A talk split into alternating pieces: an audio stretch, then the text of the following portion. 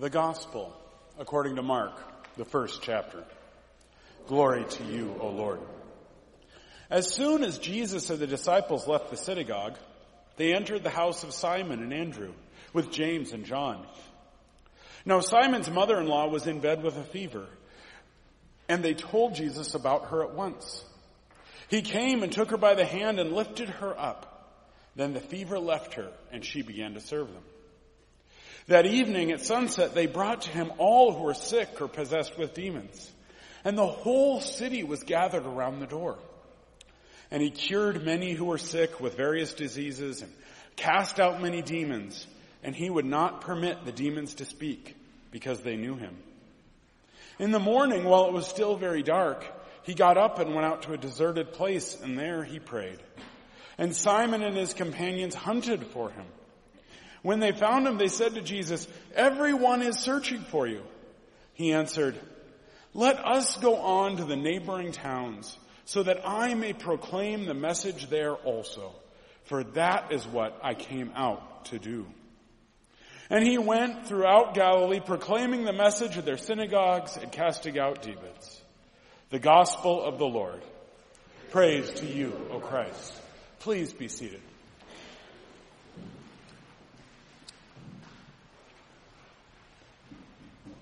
One verse that'll serve as our emphasis for our meditation this morning. Let us go on to the neighboring towns so that I may proclaim the message there also, for that is what I came out to do. What's your purpose? What's your mission? What are we trying to accomplish? What are our goals? I really like asking those questions, especially with groups and people who've been doing something for a long time, just to lead us to pause and force ourselves to think and articulate why is it we do the things that we do. Sometimes we know that really well, other times it might take a little bit of time to think. But always I find it helpful. And when I find it most gratifying is when we surprise ourselves. And we can be surprised because sometimes we're sure we know why someone does something, but it turns out we had it wrong the whole time. To illustrate that, I want to tell you a story. I grew up on a dairy in Mount Angel. It was a generational family farm. And I knew that it was my grandfather as a young man who'd moved us just into cows and not crops and everything else. And I always assumed that was because of his personality. He had a personality that valued consistency and routine and a regular schedule. And he was real skeptical of high risk ventures. So, knowing that about grandpa, I just assumed, well, that's why dairy business would appeal to him. You aren't dependent on one big harvest at the summer. The cows give milk every day. And you don't have a huge payout, but you have a steady paycheck, as steady as farming has. And if you're willing to put in the work that is very routinized. So it just seemed like a natural fit. And certainly that's why he'd done that. He sketched out what was the smart move for them in the business. Well, one time I actually asked him, how come you shifted to having a dairy instead of most of the other farms in the area weren't dairies, they were other things? And he said, oh, well, when I was drafted, my dad couldn't bring in the hops by himself. So he took out the hops and by the time grandpa got back, all that were left were animals.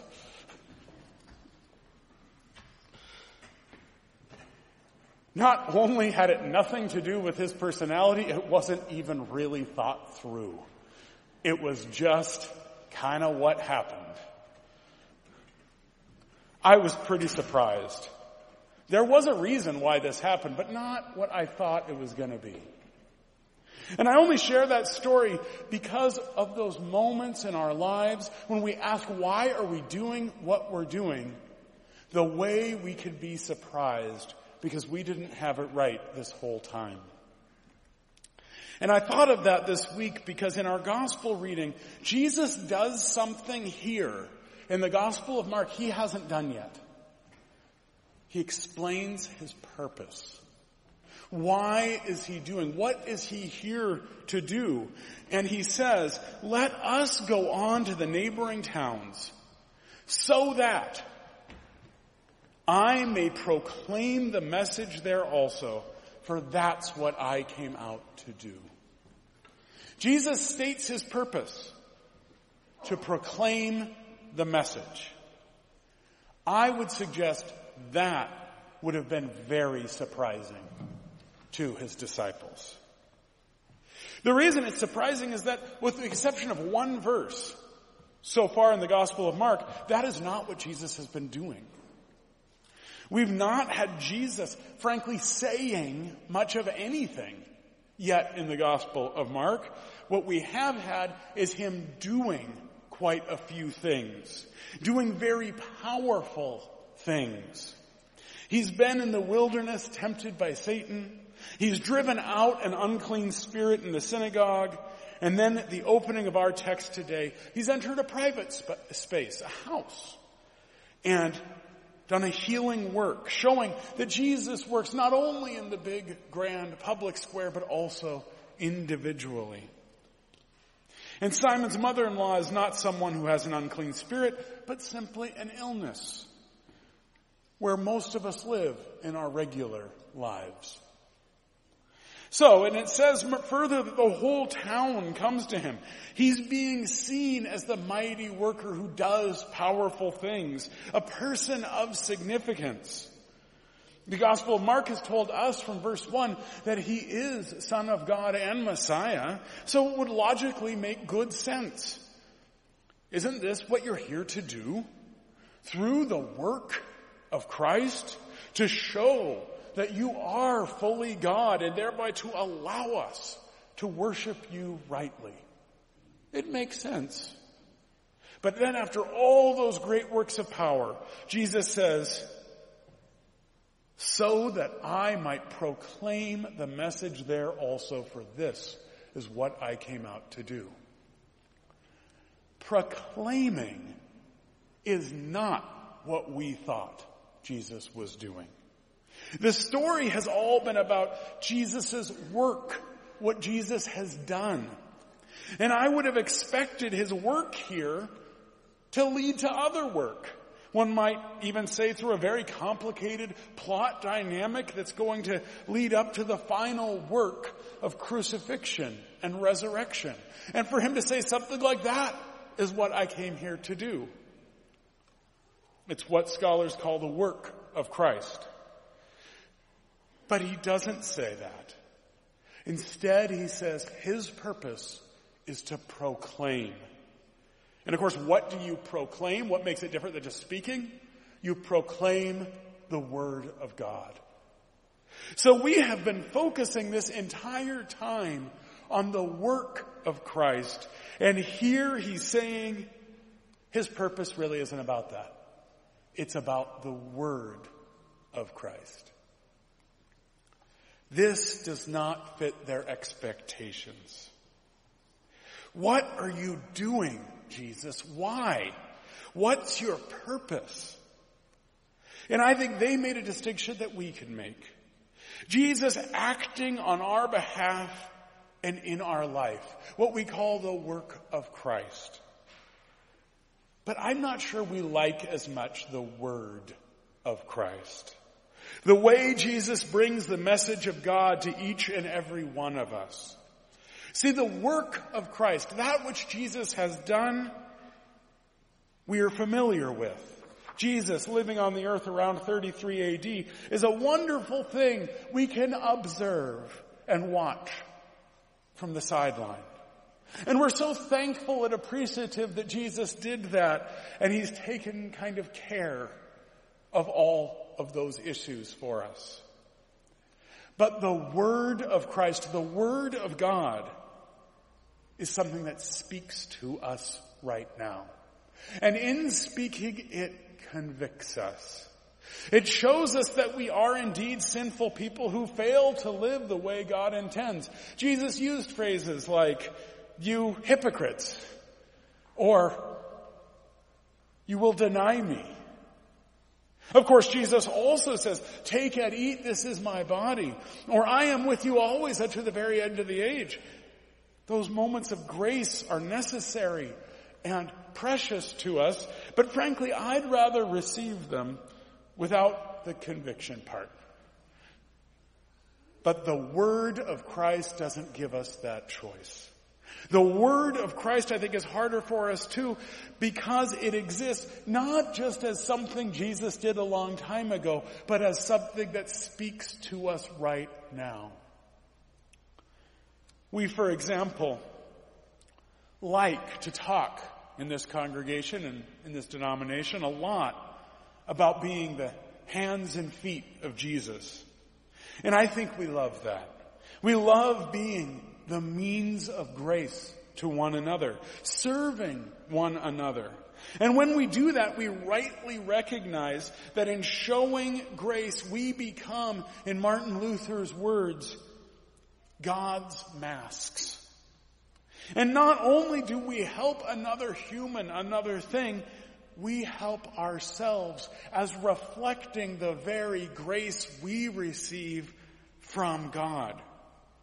And what's more, there's not just one way to do that, but many, many ways. We are the hands of feet of Jesus in as many and varied ways as we are varied. Wherever we are. It's wonderful theology. It matters to us. That's why we emphasize it so much. But in addition to the hands and feet of Jesus, there's also being the ears and the mouth. With the ears of Jesus, we listen. We hear the word of Christ proclaimed from wherever it comes to us. The word of God. The message that says simultaneously, you are convicted and you are forgiven. You are beloved. You are mine. It's not a historical narrative about Jesus doing work on earth in the past, but speaking to you today exactly where you are, being the ears of Jesus. And then there's being the mouth of Jesus. See, Jesus here says his purpose is that I will proclaim the gospel. But five chapters later, lest you think you're off the hook, Jesus will send out his disciples to do precisely the same thing. And the word of God they proclaim is the same word of God Jesus proclaims. And that's not because they're such brilliant theologians. Indeed, if there's one thing we learn about the, the disciples in the Gospel of Mark is they never get anything right. But it's still the same word of God because of the character of the Word of God. The Word that does not pass away. The Word of God that both simultaneously provides us conviction and grace at the same time, at all times. The Word that goes to all other people. The Word that shows up in surprising places. Not just pulpits like this, but everywhere we encounter others and we hear something that we know is Christ speaking to us. And that word of God isn't just something proclaimed, it's something that acts. Throughout this sermon, I've made a kind of unhelpful and false distinction but it worked for me. Between the work of Christ and the word of Christ. Jesus, his whole point is that there is no real distinction between those things. We might have been surprised by Jesus' purpose here, that after doing all these works of power, he says his purpose is to proclaim But for Jesus, these are never different. The Word itself acts, and the works of power are extensions of that Word of God. That the kingdom of God has come near, as he said earlier on in the Gospel. The Word of God that works and acts in us today. When we proclaim the Word of God, when it's proclaimed to us, it works in us. The work of Christ is alive. Just as we are convicted, we are forgiven. Just as we feel lost, we are found. Just as we are surprised and shocked, we are assured. Christ's work and word are always with us. Amen.